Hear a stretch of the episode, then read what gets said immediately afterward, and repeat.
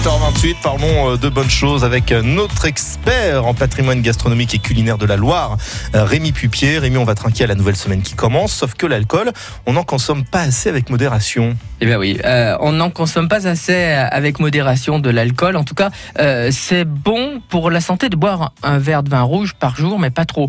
Un quart des adultes dépasse le seuil d'alcool recommandé par la santé publique en France. Pas plus de 10 verres d'alcool par semaine et au moins deux jours de sec.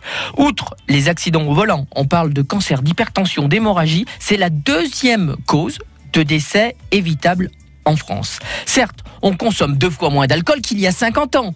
Mais 24% des grands consommateurs réservent 80% des dommages liés à l'alcool. Alors comment remédier à ce problème? Ben, Il y a une nouvelle campagne de communication. Euh, avant, vous vous rappelez, c'était un verre, ça va, sinon bonjour les dégâts.